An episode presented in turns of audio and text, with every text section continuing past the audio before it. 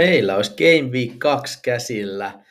Ensimmäinen viikko Valelikossa saatiin viime viikolla taputeltua ja no, en mä tiedä, me vähän sitä perattiin tuossa meidän fantasy-jaksossa ja Siltasen kanssa, mutta lähdetään me miettimään nyt, mitä tuleva kierros pitää sisällään. Ja kuten viime viikon formaatista, niin mä kyselin, että onko ideoita ja, ja ajatuksia, niin käsittämätöntä, mutta totta, niin sain pelkästään, että on hyvä formaatti jatkaa tällä kehitysehdotuksia ei tullut, mikä yllätti itteni, joten mennään, mennään samalla, samalla systeemillä ja käydään siis viikonlopun matsit läpi ja, ja, ja sitten myös mukana on taas muutamia peli tärppejäkin, kun niitä tosiaan oli kyselty ja, ja tota, on tuolta vähän koittanut jotain kaivella. Mutta ei kai se pikemmittä puhetta. Lähdetään ensimmäiseen ottelupariin ja se pelataan taas jo tänään perjantaina Nottingham isännöi Sheffield United ja käydään se ihan parilla sanaa läpi, koska monet voi tätä lauantaina kuunnella, niin se on sitten jo pelattu peli. Ja siinähän nyt ehkä se suuri kysymys on, että miten Nottingham pystyy pallollisesti suosikkina kotona tota peliä määrittelee, että ne lähtee sen reilu 50 pinnasena suosikkina löntymarkkinan mukaan ja itsellä se on aika samoissa, tai se on aika 150 pinnaa aika lailla ja, ja tota, ei, ei siitä nyt se enempää. Sheffield ei ollut ekas pelissä mikä häppöinen, joten Nottingham pitäisi tästä kolme pinnaa kairaa, jos haluavat, haluavat sementoida itseään sinne alempaan keskikastiin. Mutta mennään sitten lauantaihin, joka on se pääpäivä tietenkin valioliigassa. Ja ensimmäisenä meillä on Fulham Brentford. Ja Fulhamin tilannehan on mielenkiintoinen. Ne isä Mitro pelasi sitten kuitenkin viime ottelussa, tuli penkiltä sisään, vaikka oli sanonut, että ei pelaa enää ikinä Fulhamissa. Ja tässä olikin se hauskaa, että mieshän lenkkasi jo ensimmäisen kolmen minuutin jälkeen kentälle tultuaan meni mukamas nilkka siinä kulmatilanteessa. Mä väitän, että se meni oikeasti ja Mitron nilkat tietää, joka on hyvässä hantissa. Jotkut voi väittää, että koitti tsekkin nilkkaa ottaa siihen ja päästä pois äkkiä kentältä, että ei vaan missään tapauksessa – loukkaannut isommin ja menetä sitä jättisiirtoa Saudeihin, joka nyt on vissiinkin tosi lähellä, että seurat neuvottelee tässä koko ajan ja Mitro haluaisi kovin päästä sinne vuolemaan niin sanotusti kultaa itselleen. Ja Silva sanoi nyt pressissä, että Mitro nilkkaa siinä hantissa, että hän, hän ei pelaa. No, tiedä häntä mistä johtuu, mutta Mitron ei pitäisi tässä pelissä pelata nyt sitten ollenkaan. Mutta Fulhamille myös positiivisia uutisia, sillä Palinja tulee takas rosteriin. Onko hän vielä sen hänen olkapäävammansa jälkeen avauksen kunnossa? Ei tiedä, Silva ei paljastanut, mutta Palinjan rooli, me nähtiin tuossa Everton-pelissä ekassa ottelussa jo, miten tärkeä Palinjat oli joukkueelle on, koska se Fulhamin keskikenttä oli kuin avoimet ovet ja heidät pelasti ainoastaan se, että Leno oli pelipäällä maalisuulla ja sitten taas Evertonilla oli aika lailla viimeistelytossut jäänyt koppiin ja siellä ei ollut calvert Lewin ja piikissä ei ollut Danjumaa, muuta kuin tuli penkiltä sisään ja niin edespäin, niin tota, Neil Mopeje oli taas oma itsensä ja tuhrin maalipaikkoja niin paljon, että hänen piti sosiaalisen median kanavansa vaientaa kokonaan, joten Fulham ei todellakaan vakuuttanut Evertonia vastaan. Brentford taas oli ihan jees Spurssia vastaan. Ne sai niitä ilmaisia vastaiskoja sinne ekalla jaksolla, kun Spurssin paletti oli aika hyökkäävä ja sekaisin välillä. Toisella jaksolla varsinkin niin Brentford oli ongelmissa, mutta kyllä he puolusti hyvin sitten syvällä omassa päässä, mutta ei ollut niin uhkaavia yläkertaa. Ja tässä pelissä on mielenkiintoinen nähdä, että lähteekö Frank nyt taas tämmöisessä niin sanotusti astetta helpommassa pelissä sen 4-3-3, vai pysytäänkö siinä 3-5-2.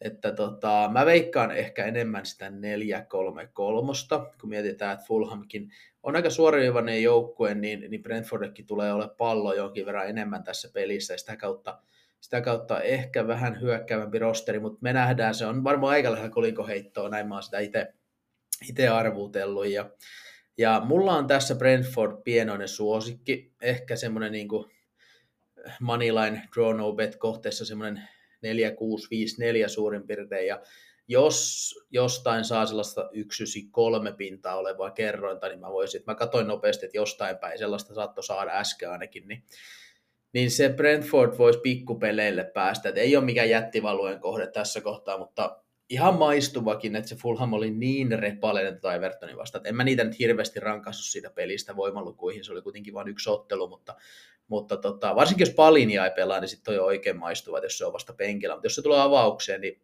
se sitten vähän syö, että mä oon laittanut sen, laittanut sen nyt 50 pinnan todennäköisyydellä tässä arviossa itse, itse pelaamaan. Mutta joo, Brentford, Brentford pikkupeleille ja sitten myös jostain, jos saa tuollaista 195 tason kerronta tuohon yli kahteen ja puoleen maaliin, niin se on mulla semmoinen vajaa 54 pinnaa, niin sekin on pikkupelin paikka. Et ei mitään jätti, jätti tota palueita tarjolla, mutta jos haluaa jotain jännäriä tähän, tähän matsiin, olisiko tämä vissi se lauantai ensimmäinen ottelu, en muista. Ei, kun se, se on itse asiassa se 14.30 peliä ei tainnut ollakaan tällä, koska se on tuonne Nottingham Sheffield, mikä on siirretty perjantaihin. Mutta joo, anyway, niin kyllä mä näen tässä tota Brentfordin pienenä suosikkina. Matkata sitten Anfieldille, jossa Liverpool isännöi Bournemouthia ja Molemmilla joukkoilla alla tasurit ensimmäistä kierrokselta. Liverpool oli ensimmäisen puolen tunnin jälkeen verrattain pettymys Chelsea vieraana. Just tuossa Kloppukin sanoi, että oliko heillä 35 pinnaa palloa Chelsea vastaan, että it was a joke. Että he oli liian kiire pallon kanssa, heillä oli jatkuvasti. Ja se, se hajosi vähän se Liverpoolin peli ja, ja toisaalta se on ihan ymmärrettävää. Se on paljon muutoksia tullut ja se keskikenttä se kaipaa sitä rytmittäjää, tai ei rytmittäjää, kyllä siellä on McAllister on erinomainen pelin rytmittäjä, mutta sellainen, joka pitää sen tasapainon ja ne langat käsille, toi ihan ultrahyökkäävä rosteri.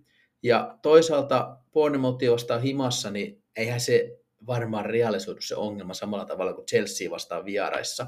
Joten tavallaan mä en näe tässä nyt niin kuin, mitä mä sanoisin, se kutospaikan pelaajan puute ei ole niin iso asia tässä ottelussa, ja josta päästään aasinsillalla siihen, että Liverpoolillahan on uusi kutospaikan pelaaja, koska he hommasivat Stuttgartista japanilaisen taistelun ruumiillistuman Stuttgartin kapteeni Wataru Endon. Liverpool osti kaiken tämän jälkeen Wataru Endon Stuttgartista. Itse asiassa mä tykkään Wataru Endosta pelaajana paljon, se on Stuttgartille ollut niinku kultaakin kalliimpi siinä keskikentällä. Mutta Wataru Endo Liverpooliin jos nyt väärin muista, googletetaan vielä, että olisiko 30 paremmalla puolella jo Endokin tällä, tällä hetkellä, kun mä nopeasti tuosta katon, niin 30 itse asiassa tällä hetkellä. Niin mie, erittäin mielenkiintoinen hankinta. Jos Liverpool ostaa vielä jonkun todellisen ison nimen tuohon, niin mä tavallaan ymmärrän Endon sellaisena niin kuin rosteripelaajana tuomaan leveyttä ja taisteluja. Varmasti niin kuin Endo ei ole se pelaaja, joka tulee kitisemään vähästä peliajasta. Mutta jos Vataru Endo on nyt se pelaaja, ketä hommataan, kun ei saatu Moises Caicedoa tai Romeo Laviaan tai Chuamenia tai ketä kaikki Liverpool onkaan yrittänyt hankkia, niin sitten mä sanoin, että Liverpool-fanit saa olla vähän suu auki. No, annetaan Endolle mahdollisuus, mutta en nyt ihan laita samaan kategoriaan kuin ehkä, ehkä tota, ne pelaajat, joita Liverpoolin on odotettu, sanotaan nyt että näin kauniisti.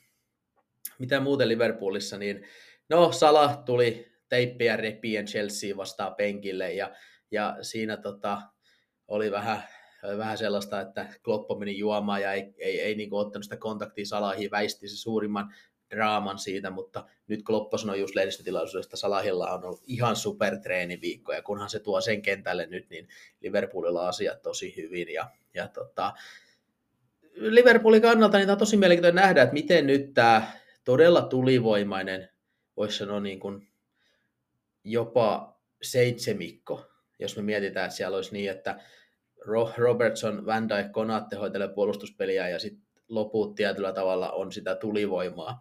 Totta kai jalkapallon kokonaisuuksien peliä ei näitä nyt sovittella erotella, mutta anyway voidaan vähän, vähän tota noin, niin mutkia suoristaa, niin onhan, onhan siellä tulivoimaa paljon, ja tosiaan nähdään esimerkiksi tässä pelissä, mä uskon, että McAllister tulee olemaan se Liverpoolin yksi pelin sielu tässä pelissä, Trent Alexander-Arnold, mutta mua kiinnostaa nähdä, että miten Dominic Zoboslai näyttää tässä pelissä, koska hän oli Chelseakin vastaan ehkä mun mielestä ehkä vähän hukassa. Ja, ja häneltä kuitenkin odotetaan paljon, varsinkin tällaisissa peleissä, kun me tiedetään, että Joboslailla on yksi maailman parhaita, uniikkeja potkutekniikoita, niin hänen, hänen jalalla on varmasti käyttöä, koska, koska tota, Bournemouth tulee varmasti, ei, ei, mä en usko, että Iraolla lähtee mitenkään puhtaasti bussittamaan tähän peliin mutta ei ne tietenkään tule ottaa ylhäältä kovaa kiinni koko matsi, Liverpoolilla tulee varmasti ole pallonhallinta paljon tässä pelissä, niin, niin se, on, se on jännä nähdä, että mitä ne saa sillä aikaa. Mutta sitten jos mennään vähän Bournemouthiin, niin mä jo siinä kausi ennakossa hekumosin, että Bournemouth tulee olemaan tosi mielenkiintoinen joukkue ja, ja tota, ei heidän avausottelu West Hamin vastaan mikään heikko ollut, ei se mitään ilotulitustakaan ollut, mutta toisaalta heillä varmasti kestää hetki päästä vauhtiin.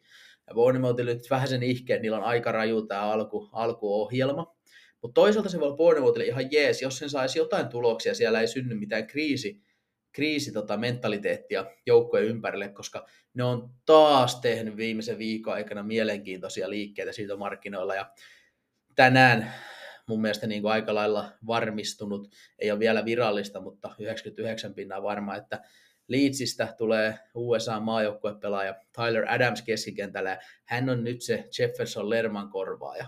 Ja Adams, mä uskon, että hän tuo tosi paljon lisää Bournemouthin peliin, kun hän saisi se kuntoon, että olisiko sillä viime keväänä leikattu takareisi, jos se väärin muista, joten se, että missä kondiksessa Adams on tällä hetkellä, mä en, mä en ole ihan varma, mutta en nyt ainakaan huomenna tuskin ole kentällä todellakaan. Mutta siitä, siitä Iraalla saa taas mielenkiintoisen palasen joukkueeseen, kun siellä on niin laitapakkiosastolla tuotu Kerkes, Aarons, sitten on Adamsia, Billingia keskikentällä, yläkerrassakin on mielenkiintoisia pelaajia, jotka ajetaan pikkuhiljaa sisään, niin mä sanon, että Bournemouth voi yllättää vielä kauden mittaan, koska mä pidän edelleenkin Andon Iraola erittäin hyvänä valmentajana. Joten jos he selviää tästä alun, alun kovasta ohjelmasta, niin pitäkää Bournemouthia silmällä. Mä sanoin, että on, on, on herkullinen joukkue. Lauantai kolmas kello 17.00 alkava ottelu on Wolves Brighton, joka on mun mielestä varsin mielenkiintoinen otatus, sillä Gary O'Neill näytti jo tuossa avauspelissä Man Unitedin vieraana, että hän on pienessä ajassa saanut Wolverhamptonin hyvin, hyvin erilaisen näköiseksi joukkueeksi. Totta kai vieraspeli Unitedin kotona, niin se on dynamiikalta erilainen kuin vaikka tämä kotipeli Brightoni vastaan, mutta se, se vauhti ja se tempo, millä Wolves käänsi tilanteita ja miten ne tavallaan se intensiteetti, mitä ne piti pelissään monia jaksoja siinä ottelussa, niin se oli, se oli mun mielestä niin kuin tosi mukava ja raikasta nähdä. Ja, ja tavallaan kun Wolverhamptoni oltiin dumattu jo putoamaan monissa eri, eri lähteissä, itsekin, itsekin asetin heidät itse asiassa putoaja kandidaatiksi, ihan kaikkeen näiden sekasortoisten tilanteiden takia, mitä siellä seurajohdossa oli näiden siirtohommien, kun ei ole saatu hankittu pelaaja, se FFP painaa niskaa ja Lopeteki otti ja lähti. Niin se oli kyllä varsin positiivinen, positiivinen alku tähän Gary O'Neillin taipaleelle Wolvesissa ja, ja varmasti tavallaan antoi faneillekin paljon uskoa. Toki tulosta ei tullut, mutta ei siihen varmaan oltu budjetoitukaan kolmea pistettä Manu vieraana. Etenkin niin kuin Mateus Kunja varmasti vallotti monien sydämiä. Ja hän on erinomainen pelaaja, mutta hänen ongelma on siinä viimeistelysarakkeessa. Ja, ja siitä ehkä vähän nähtiin tuossakin pelissä, että jos, jos Wolves vaan niitä tehoja saa jostain kaivettua, että voittiko he peräti XG nousta, en, en nyt muista ulkoa, mutta ainakaan ei ollut mitenkään selvästi ala, alakynnessä XG-tilastoissa ja, ja loi maalipaikkoja kyllä ja Pedro Neto näytti vanhalta itseltään kaikkien loukkaantumisten jälkeen, joten kyllä tuossa joukkueessa on jotain, mikä voi siivittää vielä ihan keskikastisijoituksellekin, jos kaikki natsaat. Eihän se rosteri mun mielestä ole mikään huono, et leveyttä nyt ei ole ihan liikaa monilla osa-alueilla ja muutama hankinta se kaipaisi, mutta vähän tavallaan monet, monista lähteistä lukenut, että Wolvesin rosteri on aivan mätä ja, ja tästä ei niinku tule mitään, niin onhan siellä laatu. Mateus Nunes, Lemina, Kilman, Neto, Kunia, ne on oikeasti hyviä pelaajia, kunhan nyt vaan toi, niinku, toi tavallaan toi joukkueen ympärillä oleva draama saataisiin puskettu pois, niin niin Wolvesille voi tulla vielä hyvä kausi, mutta samaan aikaan, niin jos se negatiivinen kierre alkaa pahemman kerran ja, ja tota, Gary O'Neill menettää sen joukkueen tietyllä tavalla siihen kierteeseen, mä osaan miten mä sen sanoisin sanallisesti, mitä varmaan ymmärrettävän tarkoitan, niin sitten totta kai tuossa on myös romahdus, romahdusvaaraa ilmassa. Mutta ensimmäinen ottelu oli hyvä, ja nyt tulee Brighton vastaan, joka oli oma tuttu itsensä kotipelissä Lutonia vastaan. Ja he, oliko se 4-1 voitto, jos en väärin muista. Ja XG-lukemat taisi olla aika lähellä sitä 4 yhtä, että Brighton todellakin loi maalipaikkoja. Ja oli sitä De Zerbi-palloa parhaimmillaan välillä, mutta pitää muistaa, Luton on tosi heikko tällä hetkellä. Jos ennen saa hirveästi lisää hankintoja, niin, niin voi olla niin kuin jopa heittobussisarjassa, että on, on verrattain, verrattain niin kuin matkaa paperilla muihin joukkoihin. Totta kai taistelulla ja, ja tiivillä puolustamisella voidaan yrittää paikata näitä, mutta nyt Brighton saa uudenlaisen haasteen vastaan. Ja, ja mulla on Brighton tässä reilu 50-pinnainen suosikki, mutta ja en löytänyt tästä vedollisesti Brightonista tai Wolvesista valueita, mutta äh, overista mä saan pienet valueet, että toi 275, niin äh, eli se on tämmöinen aasialainen tasotus niille, ketkä ei, ei tiedä, 275, varmasti esimerkiksi meidän Discordista voitte kysästä lisätietoja, mitä nämä on, jos ei ole tuttuja termejä. Ja tota, mulla oli se joku 55 pinnaa ja mun mielestä siitä saa jostain jotain 193, kun mä tuosta kurkkasin vedointimarkkinoita vähän laajemmin, niin tota, jos saa semmoista 193, niin kyllä siinä valuen, valuevedon puolelle pääsee, pääsee kiinni, että itse muistaakseni pelannut aika lailla samoilla lukemilla sitä. Ja tota, mitäpä tästä pelistä nyt muuta. Tosiaan nähdä, että miten Wolverhampton lähtee pelaamaan tähän nyt, koska kotipeli Brighton, niin onko ne pallollisesti enemmän pallolla vai lähdetäänkö edelleen semmoisella vastaisfutiksella? Mä veikkaan, että nopeita hyökkäyksiä haetaan ja Brighton kuitenkin tulee halussa se pallo itselleen, niin voi olla niin kuin samoja dynamiikkoja paljon, mitä Man Unitedin vastaan vieraissa. Ja, ja toisaalta Brightonin kohdalla niin en mä näe mitään miksi he muuttaisi yhtään mitään. De Zerbi-futis me tiedetään, pallolliset pelaajat on lähellä toisiaan, tullaan hakemaan syöttökolmioita, koitetaan pelata palloa kolmanteen vauhtiin ja, ja sitä kautta päästä, päästä ylittää keskikenttää. Ja nyt siellä niin kuin Moises Caicedo siitosaakaa saatu vihdoin pakettiin, joukkue pääsee niin kuin siitä, siitä draamasta eroon taas omalta osaltaan ja, ja tota, mä odotan tästä, tästä voi tulla aika vauhdikas peli ja jos vaan viimeistely tuossa tuon jalassa, niin toivotaan, että, että saadaan myös maaleja liukuhihnalta. Kuten viime jaksossa, niin tässäkin mä näen tehtäväkseni taas muistuttaa, että pitäkää panokset omiin varallisuuksiin järkevinä, älkää ylipanostako. Plus EV-kohteissakin on aina li, li, rutkasti varianssia, ra, varianssia mukana ja tappioputkia voi tulla, joten pitäkää, pitäkää homma hallinnassa. Jos se pysyy, niin laittakaa laittakaa, meillä on Discordissakin oma kanansa, mihin voi laittaa viestiä, jos homma ei pysy, pysy hallinnassa. Ja, ja näin. Mutta mennään me seuraavaan matsin kimppuun, joka on lauantai 19.30. Ja jos Wolves Brighton oli mielenkiintoinen, niin tämä on ehkä sitten se, se yksi mielenkiintoisimpia ja mun paperissa ehkä mielenkiintoisin ottelu, koska totta kai olen Tottenhamin mies, mutta näin muutenkin, niin Tottenham isännöi Man Unitedia ja ja, ja, ja, ja, ja molemmat joukkueet näytti hyviä ja huonoja puolia itsestään viimein kierroksella. Varsinkin Manu oli monien papereissa itsellekin kyllä iso pettymys, mutta yksi ottelukauden ensimmäinen peli, ja he kuitenkin grindas sen voiton sieltä, joten tappiolla ehkä otsikot olisi ollut aika paljon kärkkäämpiä. Ten Hag sai nyt sen, sen haluamansa voiton kuitenkin, niin, niin he pystyivät taputtelemaan tuon huonon esityksen vain yhtenä otteluna. Tottenham toisaalta sitten taas ihan kaksijakoinen peli mun mielestä. Eka jakso ei niin hyvää, siellä oli sitä pallollista hyvyyttä, mutta sitten taas omaan päähän nähtiin niitä aika pahoja vastaiskuja. Ja, ja kun me tiedetään, millaisia vastaiskupelaa Unitediltakin löytyy, niin, niin samanlaisiin virheisiin ei ole varaa lauantaina. Toisaalta se toinen jakso oli Spursilta mun mielestä hyvä. Ne ei saanut luotu sitä Brentfordin matalaa blokkia vasta hirveästi maalipaikkoja, mutta ne kontrolloisi peliä tosi hyvin ja samaan aikaan ne puolusti myös niin sanotusti pallolla, että Brentford ei myöskään sano juuri mitään aikaiseksi toisella jaksolla, joka, joka tavallaan oli tässä kohtaa Tottenhamin ja Postecoglun prosessia mun mielestä aika positiivisia tuntemuksia herättävä jakso kuitenkin.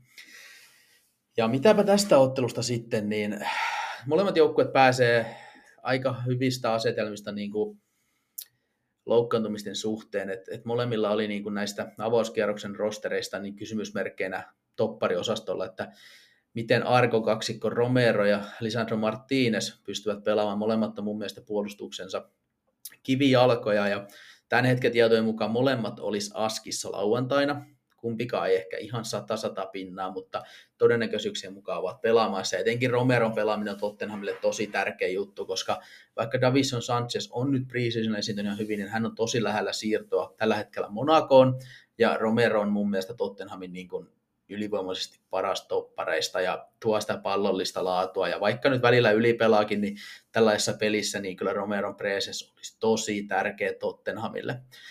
Yläkerran toisessa päässä niin Richard Lisson keräsi ensimmäistä ottelusta aika paljon negatiivisuutta ja, ja tota, meikäläisenkään fantasijoukko ei kerryttänyt pinnoja Richard Lissonin ansiosta juurikaan, mutta niin kuin mä sanoin siinä meidän fantasijaksossakin jo, niin Richard Lisson ei myöskään saanut oikeanlaista toimitusta sinne boksiin ja saisi palloa, joka haluaa. Ja mä uskon, että joukkue oppii tässä käyttää häntäkin paremmin. Ja tässä pelissä todennäköisesti siellä on enemmän tilaa, koska Unitedkin tulee olemaan aktiivisempi mitä Brentford, ja se aukaisee Richarlisonille sitten taas juoksuille enemmän saumaa, joten jännä nähdä, miten Brassi Kukko pääsee vauhtiin tässä ottelussa, jos ja kun on avauksessa kärjessä.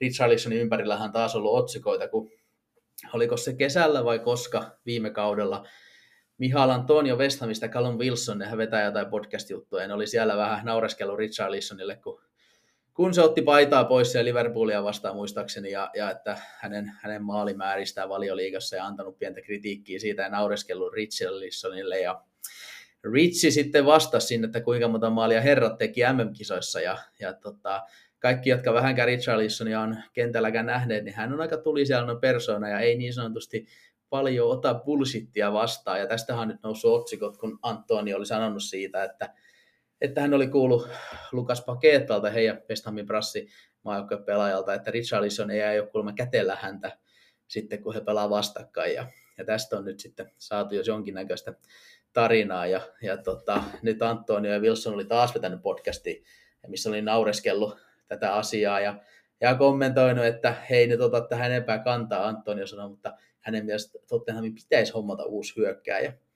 Joten siellä on vähän nyt tunteita taas nostateltu. Mä en nyt en ota kantaa puolesta ja vastaan. Mä olen, mä olen Richarlisonin suhteen varmasti värilaseen mukana, mutta kyllä mä toivon, että sitten kun West Hami kohdataan tai Newcastle, niin Ritsi laittaa maaliverkot kirelle ja käy vaikka sen jälkeen sitten kättelemässä herra, herrat puolessa kenttää. Mutta joo, tästä pelistä sitten muuten, niin Tottenham on kuitenkin aika alkuvaiheessa tätä postisoklun aikakautta, ja Unitedilla on kuitenkin Ten Hagialaisuudessa jo vuosi alla, ja se joukkue, joukkueiden välillä on mun mielestä selvä tasoero. United oli, vaikka ne oli viime pelissä heikkoja, niin mä, mä en näe sitä nyt niin kuin, ei, ei vedetä siitä liian isoja johtopäätöksiä. Ja United lähteekin mun paperissa tähän selvänä vieras suosikkina, että tota, mun mielestä on noin 45 pinnasia suosikkeja voittaa ottelu. Ja, ja tästä sai muun suomalaiselta palveluntarjoajalta niin 242 tason kertoja, mitkä taitaa olla aika lähellä markkinatoppeja tällä hetkellä, ja, ja ne, ne on mulla niin kuin ihan selkeästi vedon puolella, ja, ja myös katselin, että jostain sai yli kolmea maalia 1,90 ja sekin on joku 56 pinnaa mulla. Ja tästä niin kuin näkee, että mä en hirveästi vielä mun, mun tota noin, niin softassa ei tota Tottenhamin puolustusta arvosteta ja, ja tota, Eli yli kolme maalia, 1,90 pinnas tasoisilla kertoimilla ja Manu voittoa 242 kertoimilla, niin pääsee kyllä peleille. Ja, ja tota, vaikka Tottenhamin mies olenkin, niin ei, ei kai tässä auta muuta sitten kuitenkaan, kun toivoo Manu voittoa. Tai no, en tiedä, en mä, en mä näitä sen enempää itse mieti, mieti, kun pelejä katsoin, että kyllä mä, kyllä mä Tottenhamin tota, miehenä tätä ottelua tuun katsomaan, mutta vedonlyönnillisesti on, on Manun ja runsasmaallisuuden kelkassa. Mutta mennään sitten tuohon lauantai viimeiseen otteluun, mikä sekin on kyllä mielenkiintoinen. Tällä viikolla on itse asiassa tosi mun mielestä hyviä otteluita tarjolla, koska on tällaisia suht tasaisia otteluita, jossa, jossa periaatteessa, kun näin alkukautta vielä mennään, niin hauska nähdä, että mit, millaisia askelmerkkejä näissä lähdetään ottaa. Ja sehän on se viimeinen ottelu lauantaina Man City vastaan Newcastle. Ja, ja jos käsitellään tuo City nyt ensin, niin ne otti Burnleystä voiton vakuuttavin numeroin. Ne voitti Sevillan nyt rankkareilla Supercupissa, mutta mun mielestä City ei ole vakuuttanut kuitenkaan siinä, mitä Cityltä odotetaan. koska Cityn taso on ollut kuitenkin viimeiset vuodet niin häikäisevä. Ja se tavallaan tietyllä lailla se pelin dominointi ja se, mistä Guardiola kuitenkin tietyllä tavalla elää joukkueensa kanssa, että se vastustajat tukahdutetaan ja ne ei saa niin kuin mitään aikaa, niin ei se ollut sitä Burnley vastaan, eikä se ollut sitä varsinkaan Sevillaa vastaan. Ja jos Yusuf Nesirillä olisi ollut vähän paremmat viimeistelytusut jalassa, niin se peli olisi voinut olla Sevillalla jo kahden maalin erolla toisella jaksolla, ja, ja sitä kautta City olisi voinut olla tosi tukalassa tilanteessa. City voitti ansaitusti molemmat pelit, mutta kun me mietitään, mitä me Cityltä odotetaan, niin siihen nähden mun mielestä City ei ollut se oma Citynsä, ja siellähän on nyt näitä loukkaantumistilanteita, ja Kevin De Bruyne on nyt pitkään sivussa, se on, se on valtava takaisku Citylle. Dias on epävarma, ei, ei ole varma todellakaan, että hän on avauksessa. John Stones on varmuudella sivussa, ja Fernando Silvalla on jotain onko sillä jotain kuumelua tai jotain, ja hänenkin pelaaminen on hyvin epävarmaa, joten, joten kyllä Guardiola saa edelleen erittäin vahvan 11 kun kentälle, mutta se, varsinkin se yläkerran kapeus, niin se rupeaa Sitin standardeilla olemaan aika huolestuttavan kapea. Ja nyt kun vielä tänään tuli ihan viimeisenä noita tietoja Twitterissä, ei kun sori Xssä, jonka premium-käyttäjä nykyään olen, koska pentelet ottivat sen tweetekin pois ja mä, mä, mä nöyryin ja, ja jouduin maksamaan sen vuodesta, että saan käyttää TweetDeckia, mutta mä myin se itselleni niin, että mä tarvitsen sitä töissäni niin paljon, että tota, se maksaa ensin takaisin.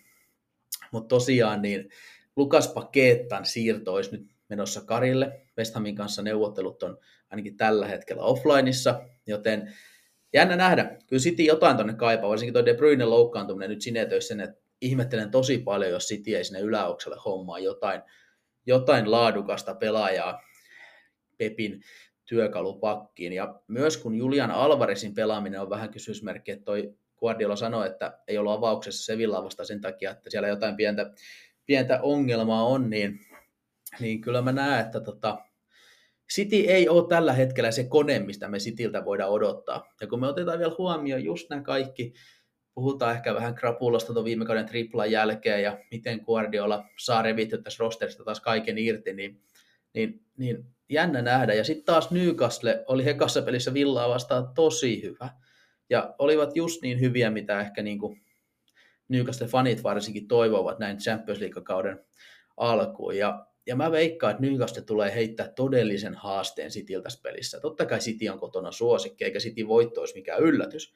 Mutta kun me muistetaan se viime kauden, esimerkiksi se ensimmäinen otto Newcastlen kotona, mikä päättyi 3-3, ja mitä ongelmia Eddie Howe ryhmä sai siellä jo tehty Citylle, niin harakat voi todellakin jopa voittaa City vieraissa, mutta mut veny, veny tota, vähintään pisteelle. En näkisi sitä niin kuin, no jos me mietitään vedontimarkkinaa itselläkin, niin City on mulla tähän otteluun sellainen 55-pinnainen suosikki ja aika lähellä se on vedontimarkkinoilla. Itse mä oon päässyt vähän Newcastleen tuohon pelaamaankin, mutta ne kertomet on sen verran laskenut, että, että enää tämän hetken kertomilla mä en, en, en Newcastlea lähtisi pelaamaan, mutta niin kuin, Tästä tulee tosi, tosi, tosi, tosi mielenkiintoinen ottelu siinä mielessä, että Newcastle on tosi fyysinen joukkue, se niiden prässipeli on parhaimmillaan erinomaista, niin miten Guardiola meinaa nyt sitten, kun Guardiola on kuitenkin tähän asti ollut viime vuosina niin paljon, hän pystyy aina räätälöimään sen joukkueensa siihen yksittäiseen otteluun näyttämään siltä, mitä hän oikeastaan haluaa.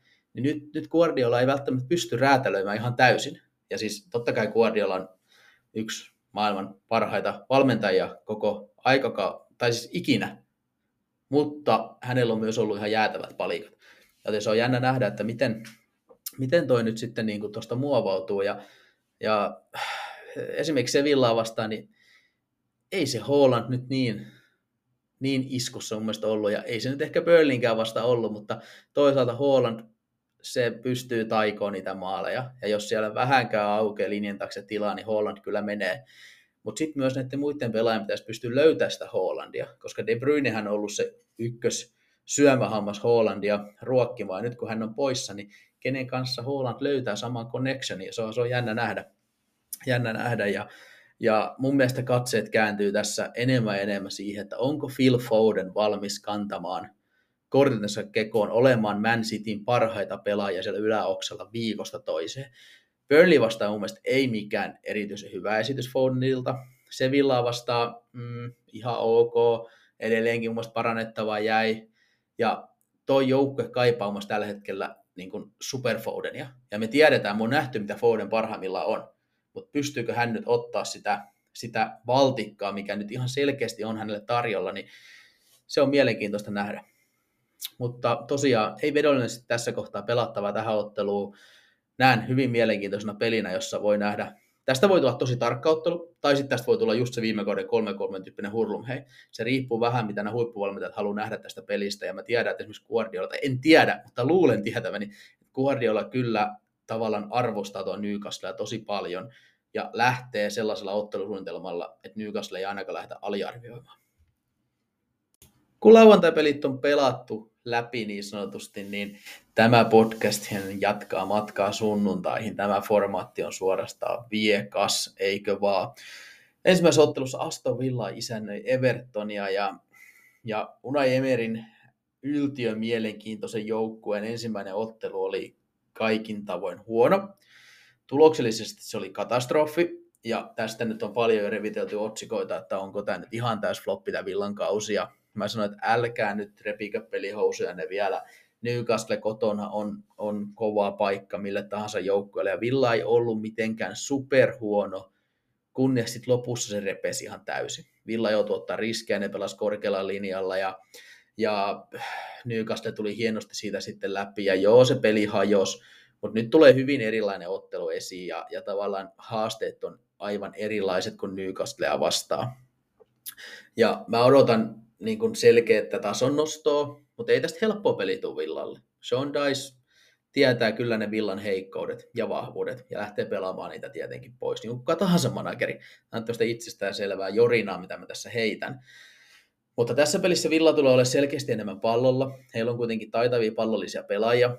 Ja, ja tota, mä veikkaan esimerkiksi, että se Villan ryhmitelmä voi hyvin olla tällainen niin kuin neljän keskikentän keskustan pelaaja, missä Emeri menee ehkä vähän enemmän tavallaan siihen viime kaudelta nähtyyn 4-2-2-2-2 formaattiin. No se Emeri on nyt kaiken näköisiä tässä kokeilu, mutta tavallaan en yllättyisi, vaikka siellä olisi Kamara, Dias, äh, Tiilemans ja McKin nelikko kaikki kentällä, että, se, että Leon Bailey tippuisi penkille ja, ja tota, Tiilemans toisi lisää pallollisuutta siihen peliin, ehkä vähän enemmän sellaista niin kuin syöttövalikoimaa ja, ja sitten esimerkiksi Lukas Dinje pelaa sitten siellä vasemmalla korkealla, tai miten, miten Emeri nyt sitten halukaan, halukaan muovailla, mutta tota, äh, Musse Diabi teki maalin heti ja näytti potentiaaliaan, ja se maali antoi varmaan hänen itseluottamukselle paljon hyvää, ja se on niin kuin Villalle pitkässä juoksussa kyllä tärkeä juttu, jos se saisi Diabista niin kuin heti sellaisen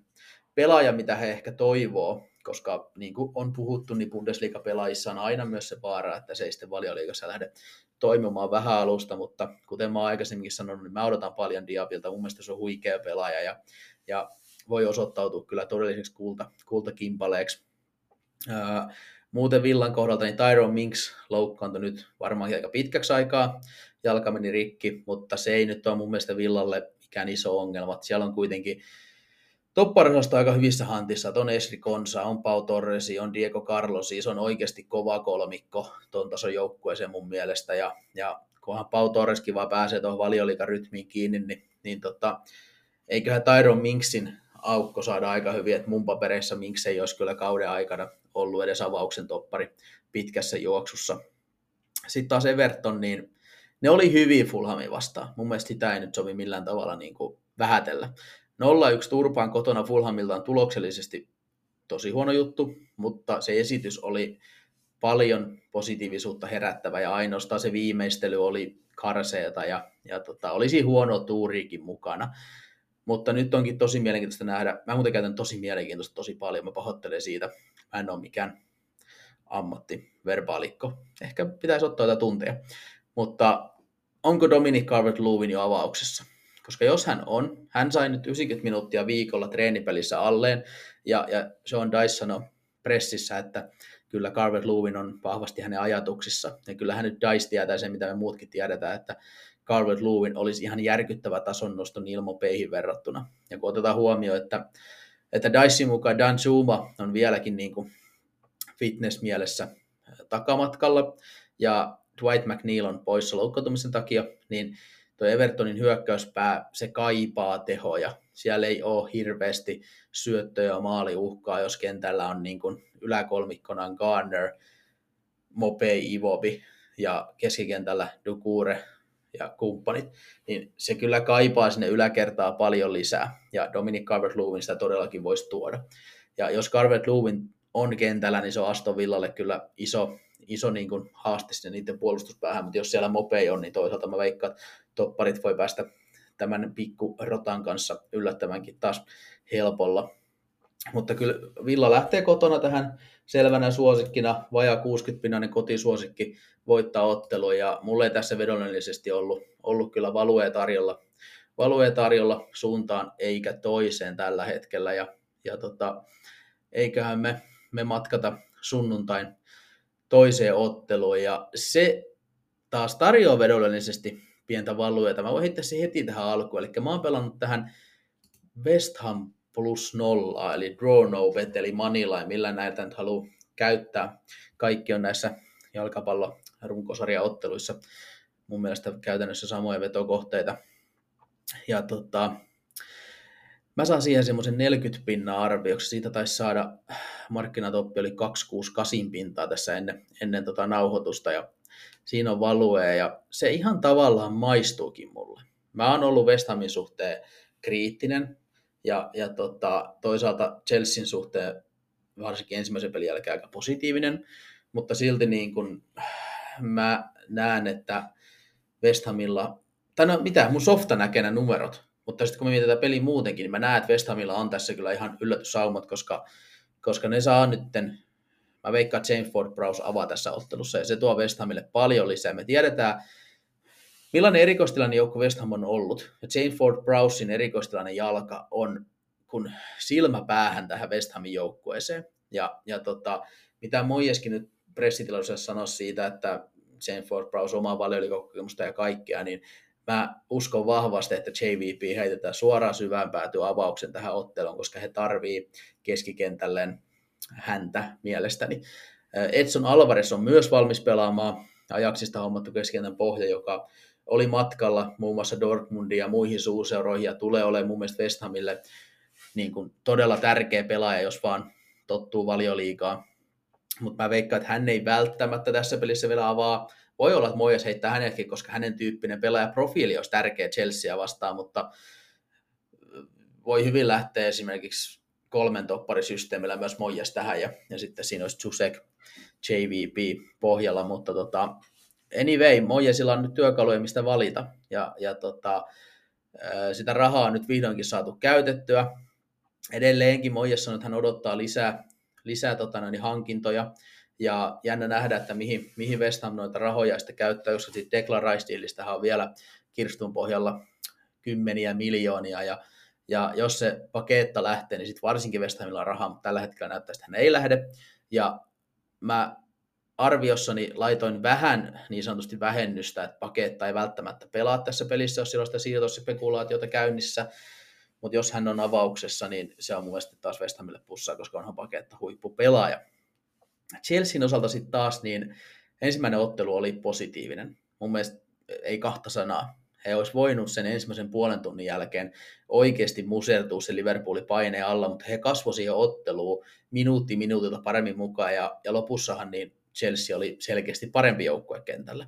Ja etenkin miten Enzo Fernandes dominoi sitä keskikenttää, ja mun mielestä Conor Gallagher, joka on paljon kysymysmerkkejä herättänyt monissa, koska hänellä on ollut aika isot saappaat täytettävänä keskikentällä, ja hän pelasi Liverpoolin vastaan just sellaisen oman energisen ottelun, mitä Conor Gallagher parhaimmillaan voi olla. Nyt siellä on Moises Caicedo, Romeo Lavia hankittu.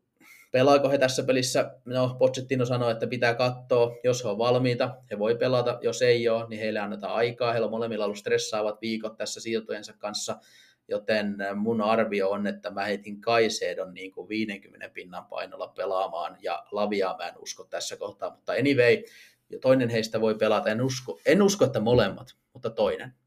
Mutta sitten se Chelsean iso, iso, iso negatiivinen uutinen. Reece James meni jälleen kerran rikki. Ja, ja tota, pahimmat, pahimmat tota, pelot oli, että Jamesilla menisi kuukausia. No Pochettino sanoi nyt pressissä, että James on muutama viikon sivussa. Se on tässä kohtaa mun mielestä positiivinen uutinen. mutta se, että Reece James ei vaan pysy kasassa, niin se on sääli kaikille meitä jalkapalloa seuraaville. Hänethän valittiin nyt Chelsean kapteeniksi ja, ja mun mielestä hän on Chelsean, voidaan sanoa jopa, ei nyt tärkein yksittäinen pelaaja, koska siellä on Ensoa ja, ja kumppaneita, mutta, mutta on kuitenkin tuon joukkueen niin kuin kasvot ja, ja tietyllä tavalla niin kuin Chelsea in and out ja, ja tavallaan kyllä, kyllä Jamesin puuttuminen on, on iso miinus. Ja se on jännä nähdä, että miten nyt niin kuin Pochettinot on muovat. Tuleeko Lyonista hankittu nuori Malo Kusto oikeaksi pakiksi mennäänkö siihen 4, 4 3 3 mitä Chelsealta on odotettu, 4 2 3 1 vai jatkaako se sillä kolmen topparisysteemillä ja sitä kautta ehkä periaatteessa Jamesin tilallehan voisi laittaa vaikka hyökkäävänä vaihtoehtona Mudrikin tai jonkun niin tavaraa tämmöisen enemmän laiturityypin pelaajan, niin se on nyt ehkä se Chelsean kohdalla se kysymysmerkki. Ja, ja tota, no, ei sitä varmaan kukaan muu tiedä kuin Pochettino itse tässä kohtaa. Mutta kyllä Chelsea nyt vieraissa on tässä suosikki, mutta, mutta West, Ham, West Ham tulee heittää mun mielestä heille haasteja. Tämä on peli, missä on iso varianssi, koska West Hamin kohdalla on tapahtunut muutoksia ja on ollut kaikkein negatiivista juttua. Chelsea nyt, jos joku on niin kuin isojen muutosten keskellä ja heidän pelivoima voi elää vielä paljon suuntaan ja toiseen. Mutta vaikka hän nyt pelasi yhden hyvän pelin Liverpoolin vastaan, niin en mä heitä nyt siltikään vielä nostamassa tuonne muiden huippujoukkueiden tasolle. Ja, ja olen tässä vedonlyönnillisesti pikkasen, pikkasen West Hamin kelkassa. Tämä yhdeksän ottelun valioliikakierros paketoidaan sitten maanantai-illalla, kun Palase, Palase saa kotona vieraksi Arsenaali.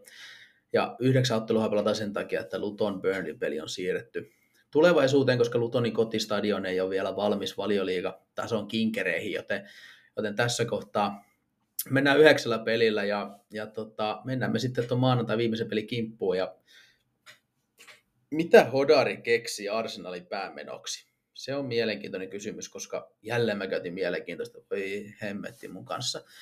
Mutta niin kun, palase oli mun mielestä mukavan, ehkä aloitteellinen Sheffield Unitedin vieraana, voittivat ansaitusti, olivat selkeästi parempia, ja jopa mun parjaama Aiju oli yllättävän positiivinen ilmestys. Ja varsinkin boksissa Eduard näytti, että olisiko hän vihdoinkin se pelaaja, jota he, he odotti silloin, kun hänet, oliko se Celticistä ostettiin muistaakseni. Ja, ja tota, Eberetsi Ese oli tavallaan mun mielestä just niin tärkeässä osassa tuolle palaselle, mitä odotettiin, varsinkin nyt kun oli se on sivussa. Ja itse asiassa oli sen kohdalta positiivinen juttu palaselle on se, että häntähän oltiin viemässä ihan täysin Chelsea. Chelsea oli vissiin niin kuin, jo tietyllä tavalla se jonkun hänen minimum release clausein aktivoinut, mutta sitten siinä oli jotain struktuuri väärin tai jotain, ja palase pystyi pystyi sitten sitä kautta kikkailemaan ja tarjosivat Oliselle jatkosopimusta ja Olisi kirjoitti jatkosoppari palaseen ja, ja Palasella on nyt edelleen, Mikael oli se, vai miten se onko Mikel oli se, että kun tässä rupeaa muistikin tökkimään. Kuitenkin, niin talismani jatkaa heille, ja kun hän saa itsensä kuntoon, niin se on, se on kyllä paljon plussaa vielä Palasen hyökkäyspelille. Et nyt, nyt tähän peliin lähdetään varmaan ylä, yläkerralla Jeffrey Sloop, Ese, Aiju, Eduard. Eihän se nyt liikatasolla ole mikään kauhean pelkoa herättävä. Että kyllä siinä Eselle jää isot, isot saappa, mutta se on työtelijäs ja se sopii tämmöisen arsenal varmasti hyvin. Ja se keskikentän kaksikko Lerma Dukuren, niin se näytti mun mielestä oikein hyvältä siinä ekassa pelissä ja, ja tota, siihen Hodari voi kyllä nojata pitkän kauden aikana. Arsenal sitten taas, niin ei se ensimmäinen ottelu Nottinghamin vastaan ollut mikään ilotulitus missään tapauksessa ja, ja se oli vaisu ja XG-valossakaan ei mitään hirveän suurta, suurta riemujuhlaa, mutta toisaalta nopea 2-0 johto ja sen jälkeen ei sitä koneesta nyt varmaan ihan kaikkea revitty irti ja, ja Avoni teki lopussa se kavennuksen, jonka jälkeen oli pientä jännitystä, mutta aika helpolla se Arsenalille se voitto lopulta tuli ja mun mielestä ei sovi, sovi hirveästi Arsenalin kohdalla mitään, mitään suurempi johtopäätelmi tehdä tuosta pelistä, koska se oli semmoinen, se oli semmoinen peli se. Se pallo alta pois ja kolme pistettä plakkaria eteenpäin. Et tässä tulee jo paljon enemmän haastetta varmasti varmasti, että palaa se maanantai-ilta. No, siellä ei välttämättä ole ihan keppana otettu saman tahtiin kuin jostain lauantai-peli, mutta tunnelmaa tulee varmasti olemaan ja, ja se on nyt nyt Arsenalin kohdalla kysymysmerkit on siinä, että miten, miten tota Arteetta sen puolustuksen muovaa siellä, koska poissaoloihan nyt tiettävästi on Jurien Timber on sivussa. Hänen loukkaantuminen saattaa olla mun mielestä vähän pidempikin keissi, jos mä nyt oikein muistan. Ja, ja se on nyt jännä nähdä, että lähteekö Arsenal nyt sitten siirtomarkkinoilla hakemaan Timberille paikkaa, koska hän olisi monipuolisuutensa takia ollut kyllä tärkeä palanen tähän, tähän kauteen, missä niitä pelejä rupeaa tulemaan.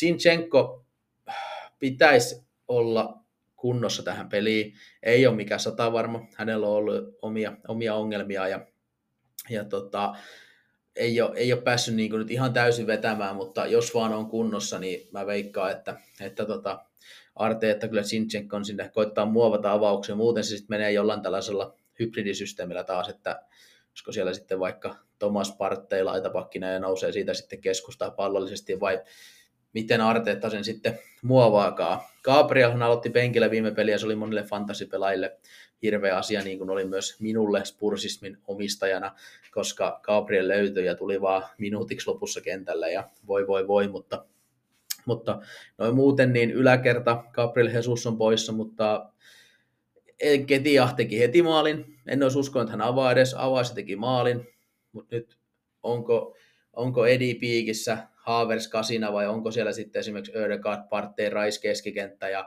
Saka, Haavers, Martinelli yläkerta. Trossard teki vissiin treenipelissä viikolla pari maalia. Ihan ei voida varmaan olla, että miten Arteetta tuon miehistönsä muovaa, mutta on hänellä nyt vaihtoehtoja ja ei noista loukkaantumista nyt tarvii mun mielestä suurempia, suurempia vähennyksiä arsenaali tota, kohdalla tässä kohtaa miettii. Arsenal lähtee mulla sellaisena reilu 60 pinnasena suosikkina ja en ole, en ole tässä löytänyt nyt nyt suurempia valueita puolen tai toisen noista, noista joukkuevedoista, mutta ihan pienen jännäri voi ottaa, jos haluaa. Markkinatoppi 234 oli ainakin ennen lähetystä tarjolla tuohon yli 275 maalia. Ja se, tota, se ei nyt tietyllä tavalla ehkä itsellekään ole, se, miten mä sanoisin, Hodari kotona vasta Arsenal. Arsenalin eka peli oli aika vaisu palaa, se lähtee varmaan kuitenkin puolustuksen kautta, mutta, mutta tota, siihen voi pienen jännäri ottaa, jos haluaa.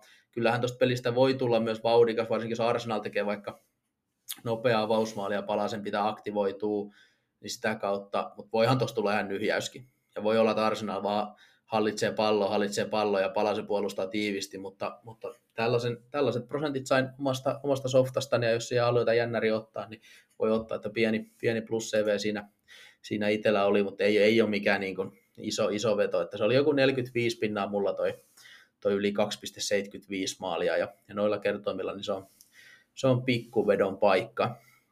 Mutta tota, tässä oli oikeastaan tämä, tämä kierros paketoituna ja päästiin taas alle tuntiin. Kiitos yhdeksän, yhdeksän tota, niin ottelun kierroksen ja ei muuta kuin kaikille valioliikaystäville niin nautinnollista pelien seuraamista ja toivottavasti vaikka noin vedotkin osuu ja, ja tota, ei muuta kuin seuraavaa viikkoa. Ja niin, palautetta saa ja pitää taas antaa ja kuten sanoin, niin tämä formaatti on jatkuvassa kehityksessä, joten jos on jotain ideoita, niin antaa, antaa vaan tulla.